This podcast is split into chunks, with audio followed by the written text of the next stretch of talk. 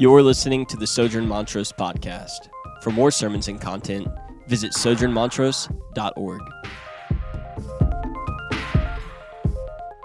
Here's what we're going to do. If you if you haven't been here for a couple of weeks, we, we just started last week a new sermon series um, in the book of Colossians, and there's a, a, a very um, uh, there's a significant reason as to why we chose to go with Colossians immediately after our Life Together series. So um, what we were doing sort of the, the previous four weeks before Colossians is we were talking about uh, sort of what we feel like God has called uh, this unique people in this unique place at this unique time to do and to be, right? So we were essentially talking about like uh, our, our vision for this church particularly, like, like how has God shaped this family uniquely? Uh, again, unique time, unique people, unique place. Um, and so, what, what are we going to do with that? How are we going to be faithful to what God has called us to do? So, it was intensely local, right? Like intensely zeroed in on this particular body of believers. Um, and we wanted to go to Colossians for this reason. Um, in Colossians, you see a sort of a shift, a, a development in Paul's understanding of the church, right? Where, where it, it sort of goes from uh, very intensely locally written letters to now a much more general letter, still written to the church at Colossae. But this is the first time that you see Paul name the universal church of Christ one body. And so he's getting clued in to the cosmic scope that Jesus' work in the world is accomplishing. And so, what we wanted to do is, after spending an intense amount of time zeroing in sort of in on what we feel like God has called us to do locally, that we would be reminded that that is just a small, small part of what God is doing in and through his people on a universal, global scale, people of every tongue, every tribe, and every nation. And so um, that's what we're doing. Uh, and that's why today we'll see that play out as Paul writes what I believe to be um, without hyperbole, one of the most beautiful, one of the most astounding, and one of the most clear statements on the person and the work of Jesus, maybe not only in the New Testament, but in all of the Bible. Um, so let's jump in. And right off the bat, what we need to know is that um, there's, there's a significance to the style in which this is written. In that much of what Paul writes, if you've read Romans or if you've read any of, of his other smaller epistles to, to these other smaller churches, much of it is very um, sort of argumentative in nature. And I don't mean that in terms of the tone, I mean that in terms of like the way he writes. So he's addressing particular issues, he's addressing particular arguments for or against the faith and for or against what Jesus has done. And so it's very much sort of, sort of more academic in nature. It's a, it's a, it's a, philosophical conversation almost in much of what he's written previously. But what we see Paul do here is he's just said a, a prayer of thanksgiving um, over, over the body in Colossae, what he desires that the Lord would do in them, and all of a sudden he just bursts into what really is, structurally speaking, a hymn. It's poetic, right? There's something that, that Paul is led into, and he's led into a, a, a time of, of worship just over this, this vision of what Jesus is doing in the world. And so here's what we're going to see we're going to see three things that I'm going to try to boil everything down to in the, in the brief time that we have in this text, although we could probably spend seven weeks just here. Um, we're going to see that Jesus is preeminent in creation. We're going to see that Jesus is preeminent in the church.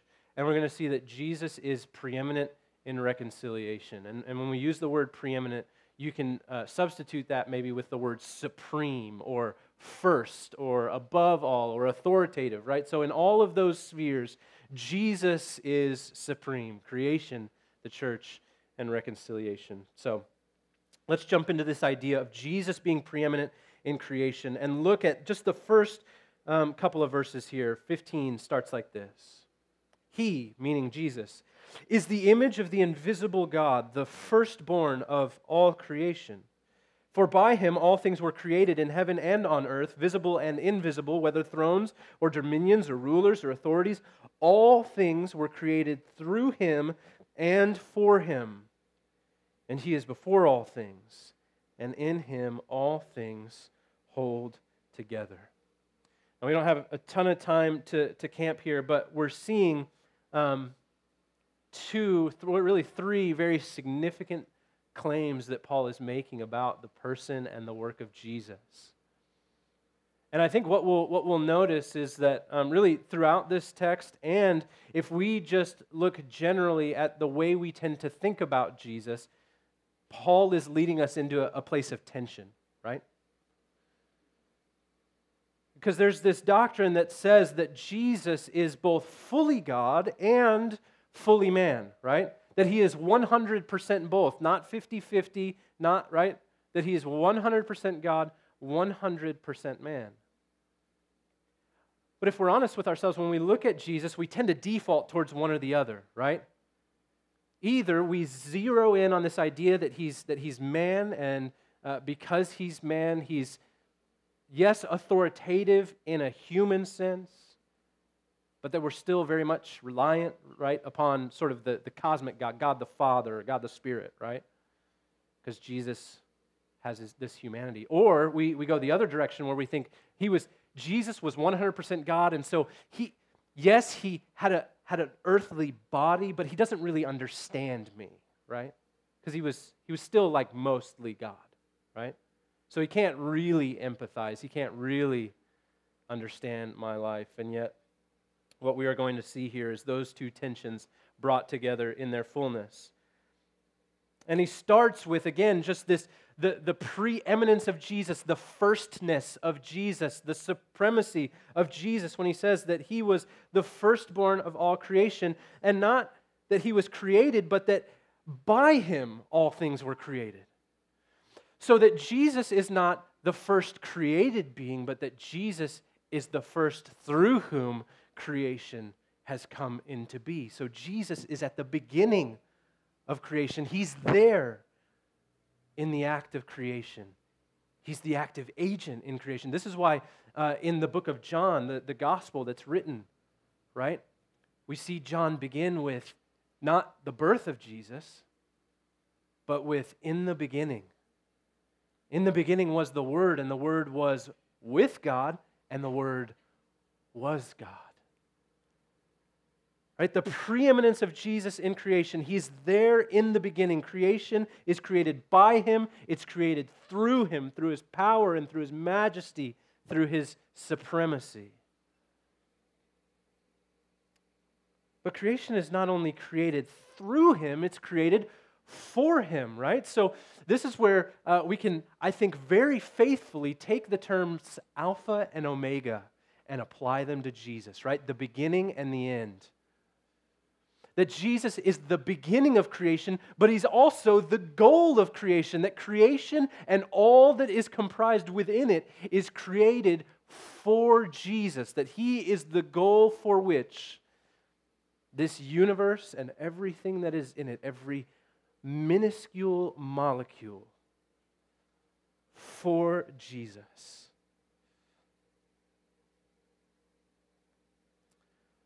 But he's not just the beginning and the end, right? What does it go on to tell us in verse 17? He is before all things, and in him all things hold together. So he's not just initiating creation, he's not just uh, concluding or climaxing creation, but he is actively, right now, holding the creation together by his power.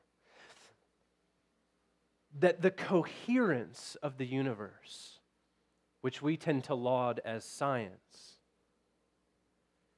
is actually to be lauded to the one who is supreme over it, who is right now holding it all together. That what holds the universe together is not an, an idea or virtue, but it's a person. And that that person is Jesus. That without him, right? electrons would not continue to circle nuclei, that gravity would cease to work, that the planets would fail to orbit, that the Earth's axis would no longer remain so perfectly placed. This is who Paul says Jesus is in the fullness of his deity and yet in the fullness of his humanity in his flesh. And there's, there's a word that's repeated in there, and anytime you see a word repeated in the Bible, you should at least make a mental note. But what we should have seen uh, up to this point, just in these few verses, is what? Firstborn of all creation. All things were created. All things were created. All things, all things hold together. What is Paul driving at? He's driving at, again, the, the comprehensive nature of who Jesus is. He is supreme, He is preeminent. These are the words that, these are the, the, the thread that binds this whole section together, this whole section of, of Scripture. And I think when we introduced the book, I believe Reed did this, but, but what we know, right, is that, again, Colossians is written more generally. So normally, Paul is writing to combat specific false teaching. Right? You see that in, in the book of Galatians, where he's addressing a particular people group and their particular false teaching and why it should not be upheld by the church. We don't get those kinds of details here, but we do know that it is written on that occasion. It's written on the occasion of meeting false teaching. And so, although Paul is not clear on which precise false teaching he is addressing, it is at least clear to us that the false teaching that is coming into the church at Colossians is a tendency to question Christ's exclusive role in providing spiritual growth, security, his exclusive role in upholding the universe at large. So the false teachers, it appears, right, are arguing from cosmology to spirituality because the universe was filled with spiritual powers of various sorts, that ultimate spiritual fullness could only be achieved by taking all of them into consideration.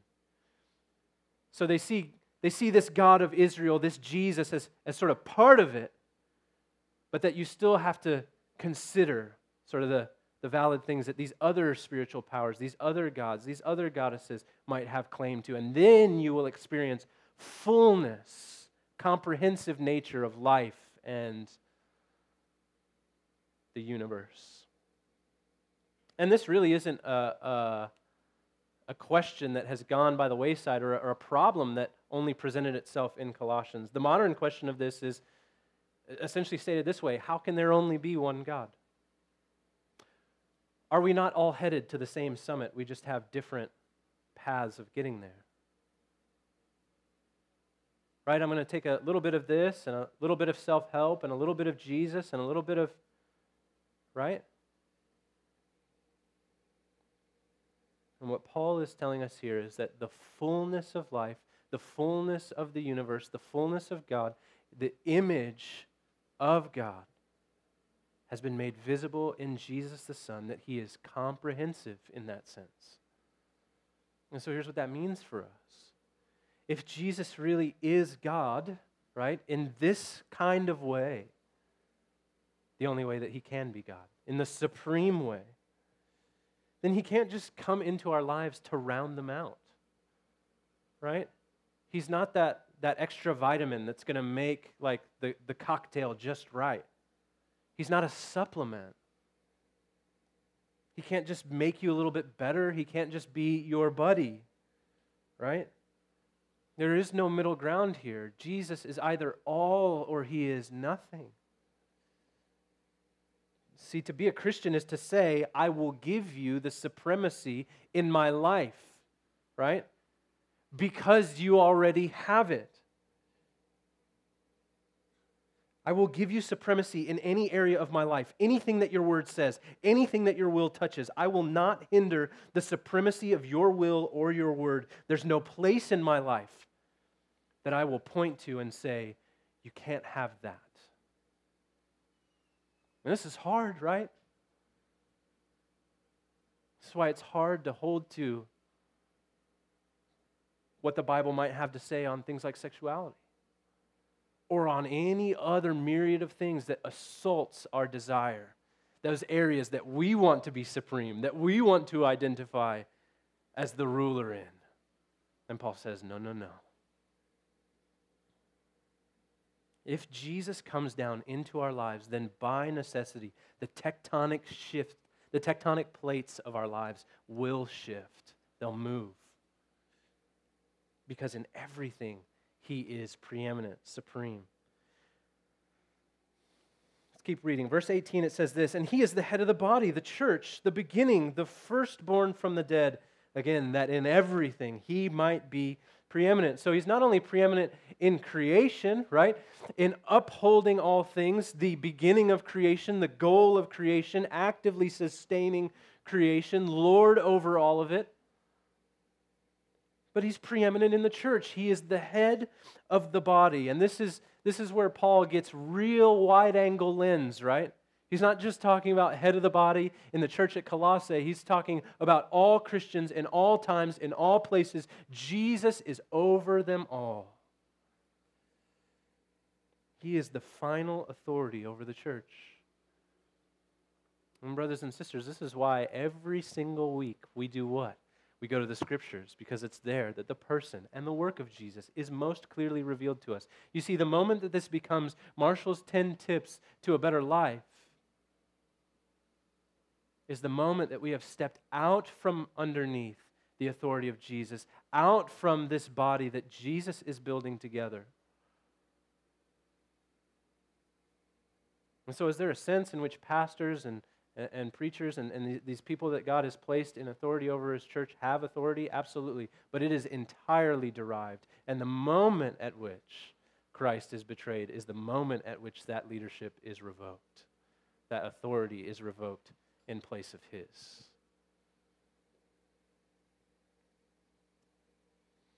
Now, I want to zoom in a little bit on two words um, in verse 18 where it, it says this it says that he's the, the beginning, but he's also the firstborn from the dead. Now, there's two things that, that are at play here. Two things that are at play. And we've seen this word firstborn twice now, right? So, again, repeated words, we should, we should keep an eye on those. So it said first that he's the firstborn of creation. That's what it said in verse 15. So uh, when it's talking about that, again, it's talking about authority. It's talking about his supreme authority, his preeminence, his standing over and above all of it. Firstborn was a title that was more about authority, right? And about inheritance. Everything belongs to the firstborn. So we get that he's the firstborn from creation. What does it mean for him to be the firstborn from the dead?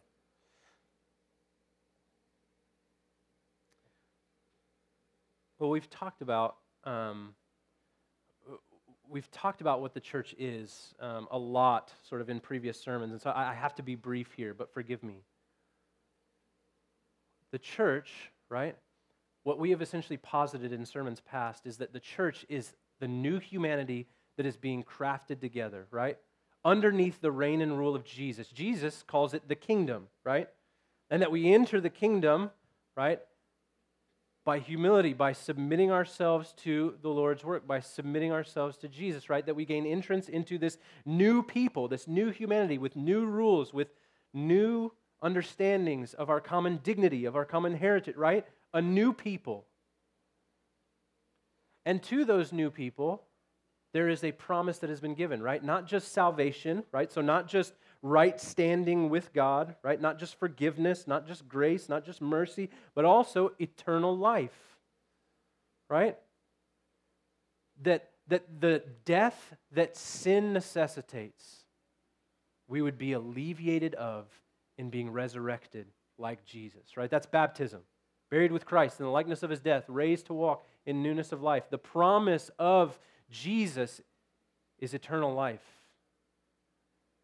And so when it says that he's the firstborn from the dead, what he's saying is, what Paul is saying is, that again, he is the first person to have experienced this new humanity, this resurrection, this new reality in which the gospel of Jesus has been effective, not just for him, but for a entire people. And that's why it says he is the beginning.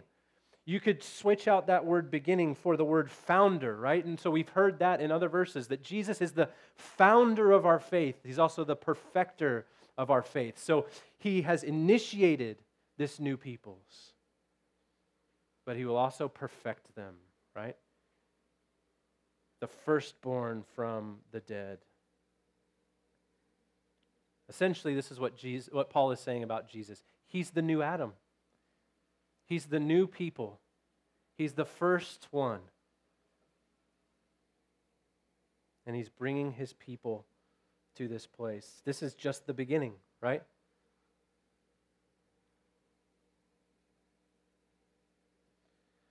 So Jesus is preeminent in creation. He's also preeminent in the church. And what that means is that Jesus is what we want to consume here, not preferences or personalities. And I think if we're honest, so much of our church attending or uh, consumption of Christian goods are often ordered around the latter, right? Personalities and preferences. And so here's what I, I, we need to what we need to know is that or what we need to be able to do together is to fight to keep Jesus preeminent and what will happen then is that He will guide us to be the church that He wants us to be rather than the church that we or others think we need to be.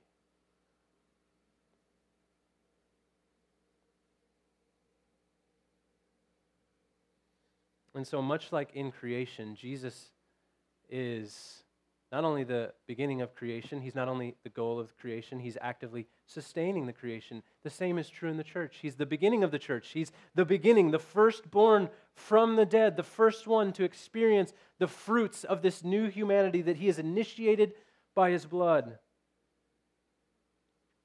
But he's also the goal of it, he's also the head of it. And he is actively, right now, sustaining it, and we can trust him to do so.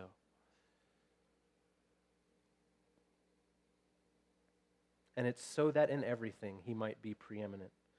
Verse 19, this is what it says For in him all the fullness of God was pleased to dwell, that is, in Jesus, and through Jesus to reconcile to himself all things, whether on earth or in heaven, making peace by the blood of his cross. Now let's pause there for a minute and just look at verse 19. There's two huge things here, and again, we just have to kind of blow by them. But first is this for in him, right, all the fullness of God was pleased to dwell. Notice that that is contrasted with what we will see in verse 20, where it says that he made peace by the blood of his cross.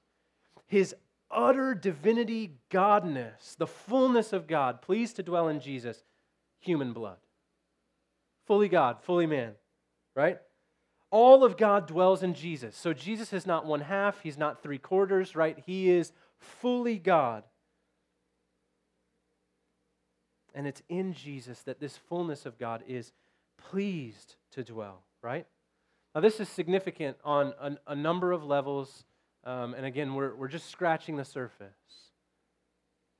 But Christ, right?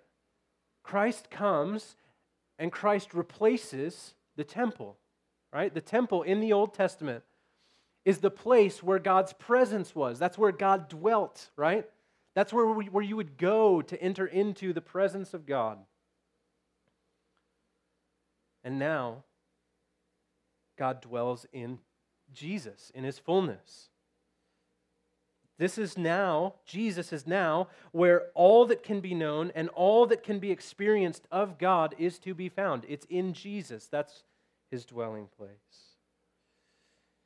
And he is pleased to dwell in him to this end, right? Through him to reconcile to himself all things, whether on earth or in heaven, making peace by the blood of his cross. And so here's the thing Jesus is preeminent in reconciliation. And here's what I mean by supreme in reconciliation there are a lot of ways a lot of lines of thinking that people have had for how to get right with, to be reconciled to right relationship with God. Often it's, it's some form of morality, maybe some form of ascetism, right? Meaning withholding things from yourself, right? And yet, what Paul is telling us here is that reconciliation comes by one person and one way alone, and that is through Jesus and the peace that he has made by the blood of his cross. And so here's the thing Christianity is unapologetically exclusive in its truth claims. Unapologetically exclusive. And yet, in its invitation, is entirely inclusive. And we'll see how that happens in just a couple verses from now. So I don't want to go too far. But here's what I want to see, want us to see as well from this, from this particular verse. In him, all the fullness of God was pleased to dwell, and through him to reconcile to himself all things. So again, Paul is trying to illuminate for us the cosmic scope of Jesus' reconciliation. Again, often what we look to Jesus for is that personal relationship with God where we are made right by the blood of his cross. We have peace with Jesus, so we're cool. Right? But Paul's like, look, that there are individual, right? There are individual consequences to what Jesus has come to do, individual realities, but don't miss the cosmic reality, which is that all things will be reconciled to him, whether on earth or in heaven. And I'm just going to give you one example, and some of it's because I'm a fan of the Chronicles of Narnia, and some of it's um, because I think it does make sense of some confusing portions of Scripture. This is what Isaiah chapter 11 says. The wolf shall dwell with the lamb, and the leopard shall lie down with the young goat, and the calf and the lion and the fatted calf all together. What's this picture painting? This is, this is Isaiah talking about, he's prophesying about Jesus, this one who would come and reconcile all things. And you know what? He's even going to reconcile animal relationships that at one point were predatory will now become reconciled to one another. That the violence and the sin that our sin brought even into the animal kingdom will be reconciled by God. That we will pet the lion and we'll go, Is it safe? And they'll say, Well, no, it's not safe, but he's good, right? Because he will have been reconciled. What God is doing through the person and work of Jesus is cosmic in scope. It is preeminent. And this peace is accomplished through violence, right? It says that he has made peace by the blood of his cross, right? So the violence is done to Jesus so that we could experience peace. Now, here's what's crazy about all of this. Up to this point, Paul has gone. Uh, to, to every length possible in human language to display the utter glory, majesty, supremacy of Jesus. His utter, utter authority, his comprehensive authority. And he says, and this is how he wields it. This is how Jesus wields authority right? Philippians 2 gives us a, a clearer picture of what I mean by that, right? When it tells us that Jesus didn't consider this preeminence, this majesty, this glory as something to be grasped onto, right? But that he was willing to become obedient, to take upon himself the form of a servant, being made in the likeness of men, becoming obedient even to death on a cross. That's the that's the leader I want to follow. That's the authority I will gladly sit under. And then in 21 and 22, it says this And you, who were once alienated and hostile in mind, doing evil deeds, he has now reconciled in his body of flesh by his death, in order to present you holy and blameless and above reproach before him. So this is, right?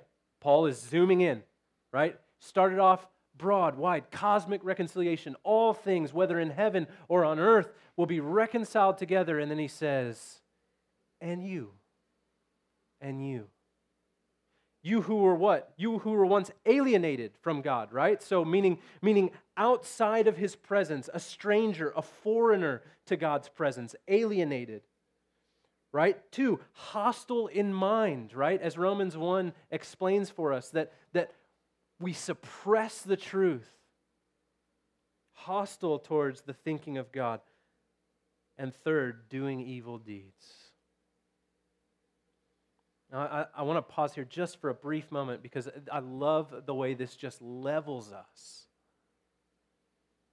Because here's the thing most of us, when we think about the first two, we're kind of like, okay, yeah, like I get that. Theologically, I understand how I was alienated by my sin, and I understand um, that, that I used to not think rightly about God. So that makes, that makes sense. But then we get to the doing evil deeds, and we go, now, now wait a minute, right? Like if we want to look at bad things on a spectrum, right? Like if we've got like, you know, Joseph Kony or Stalin or whatever over here, like I'm much closer to this side than that one, right? And yet there's no there's no qualifier here. He doesn't say and some of you. He doesn't say and the murderers among you. He doesn't say and the anything, right? He just says and you doing evil deeds. And so, what we can know is that although we may think we have been basically good, the Bible has a lower threshold for evil than we do. And this is what I think should lead all of us Christians to walk with just a kind of humility and gratitude just all the time. I mean, this idea of uh, moral superiority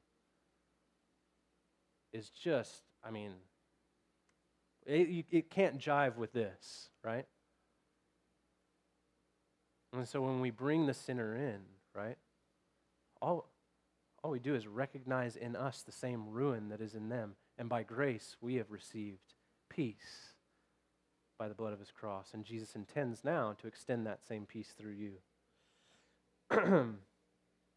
and so here's the, the, the great and the glorious shift, right? So, three things that were characterized by before Jesus alienation, hostile in mind, evil. But then it says, because of the reconciling work of Jesus in his body of flesh by his death, he now presents us what? Holy, blameless, above reproach. And those are three big, fat theological words and, and again, I don't have uh, time to, to go into them at length, but holy, right? We're, we're set apart for God. So, where we were set apart from God in our alienation, now because of Jesus, we're set apart for God as members of his family, as members of this new humanity that Jesus is the beginning of, the firstborn from the dead. We're blameless, right? Meaning that those evil deeds, that rap sheet that used to be there, is now empty. There is nothing there. We are legally clear before God, blameless. And we are above reproach, which is uh, a, a tie back to the sacrificial system of Israel. That you couldn't just give like your, your most sick lamb as a sacrifice. You brought the best. Couldn't have blemish, couldn't have a spot, couldn't have, it needed to be above reproach. And when Jesus comes to inspect the sacrifice of your life at the end of days, you will be found above reproach, not because of your works, but because we have been reconciled in his body of flesh by his death. Amazing, right? Amazing. And what's so crazy about all of this is that I think we have the, the culmination of verse 19 right? Where it says, For in Jesus all the fullness of God was pleased to dwell. Well, guess what? Now, because of Jesus, we've been made holy, we've been made blameless, we've been made above reproach. And so now the presence of God by the Spirit is pleased to dwell in us. This is the trajectory of the whole Bible the presence of God among the peoples in the temple, the presence of God among the peoples in Jesus, now the presence of God in the peoples by the Spirit in the church, right? And what is the culmination of all of it? Well, it's this cosmic, supreme Jesus reigning and ruling over an entire universe in which his presence dwells fully.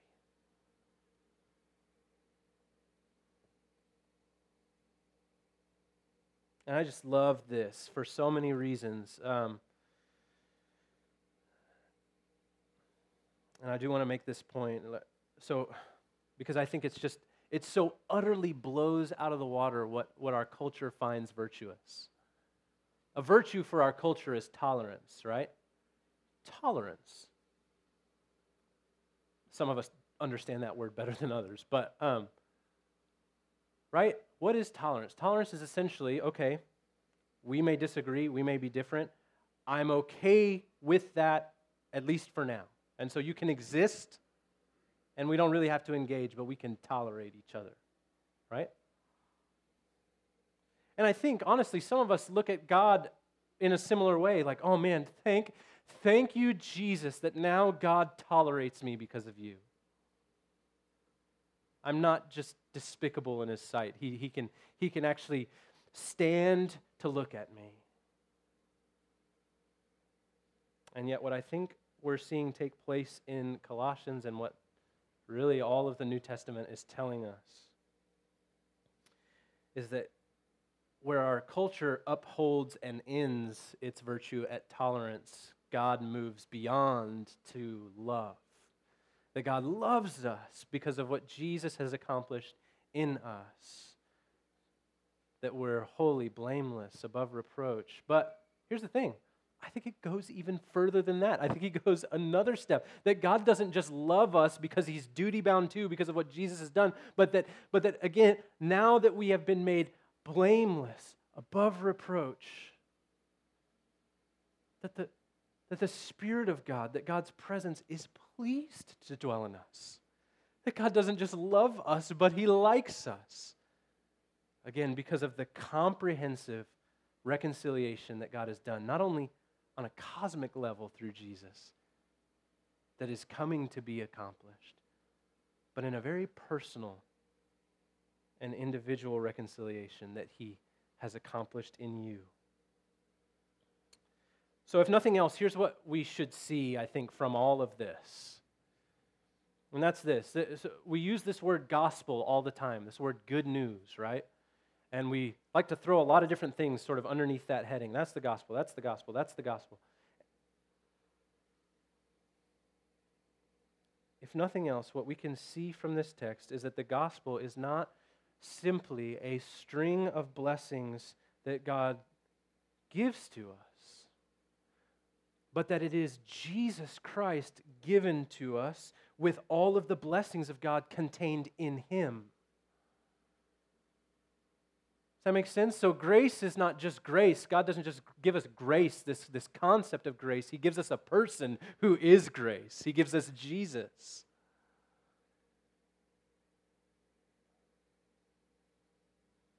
These blessings that God has for us are not impersonalized, they are wrapped up in the person. And so, how would Paul have us conclude? And this is, this is our, our final little moment here. Verse 23 If indeed, right, you continue in the faith, stable and steadfast, not shifting from the hope of the gospel that you heard, which has been proclaimed in all creation under heaven.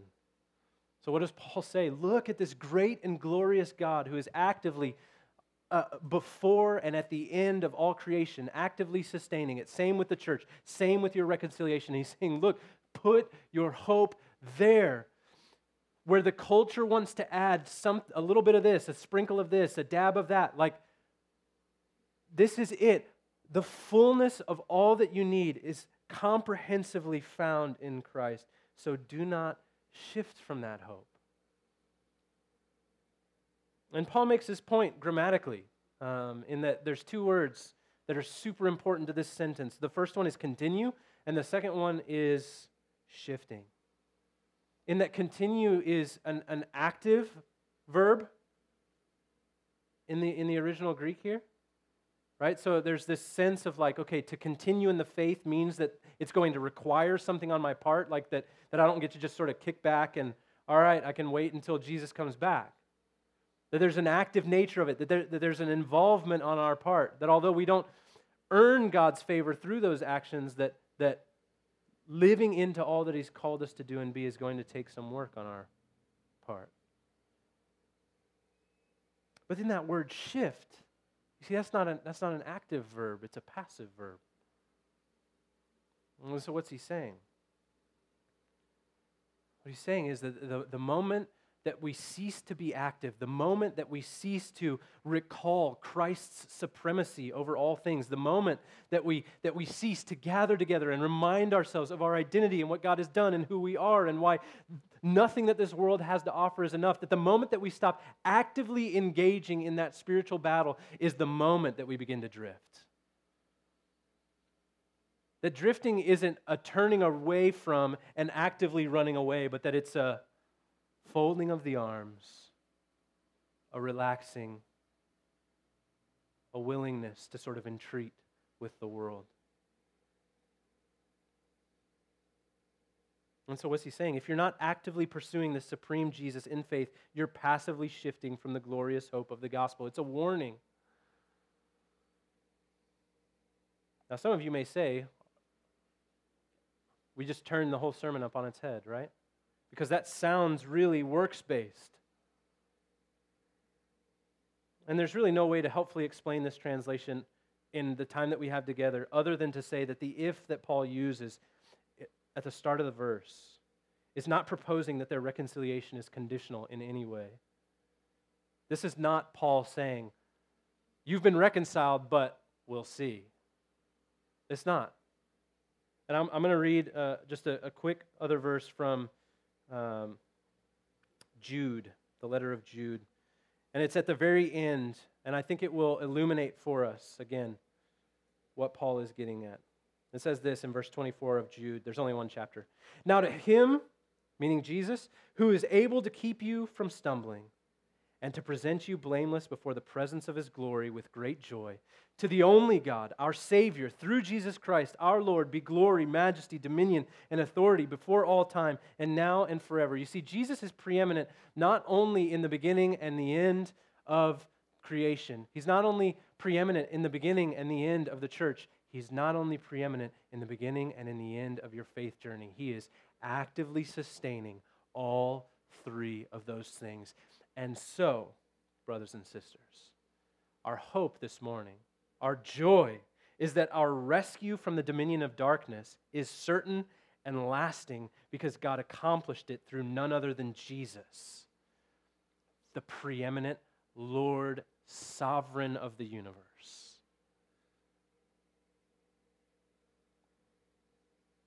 Let's pray. Father, we thank you for this morning. And we thank you, Lord, for the confidence that we can have, knowing that the supreme Jesus has made reconciliation for us, making peace by the blood of his cross. And Lord, as we come to the table this morning, I pray that we would come with great joy, knowing that Jesus, in the fullness of his deity and in the fullness of humanity,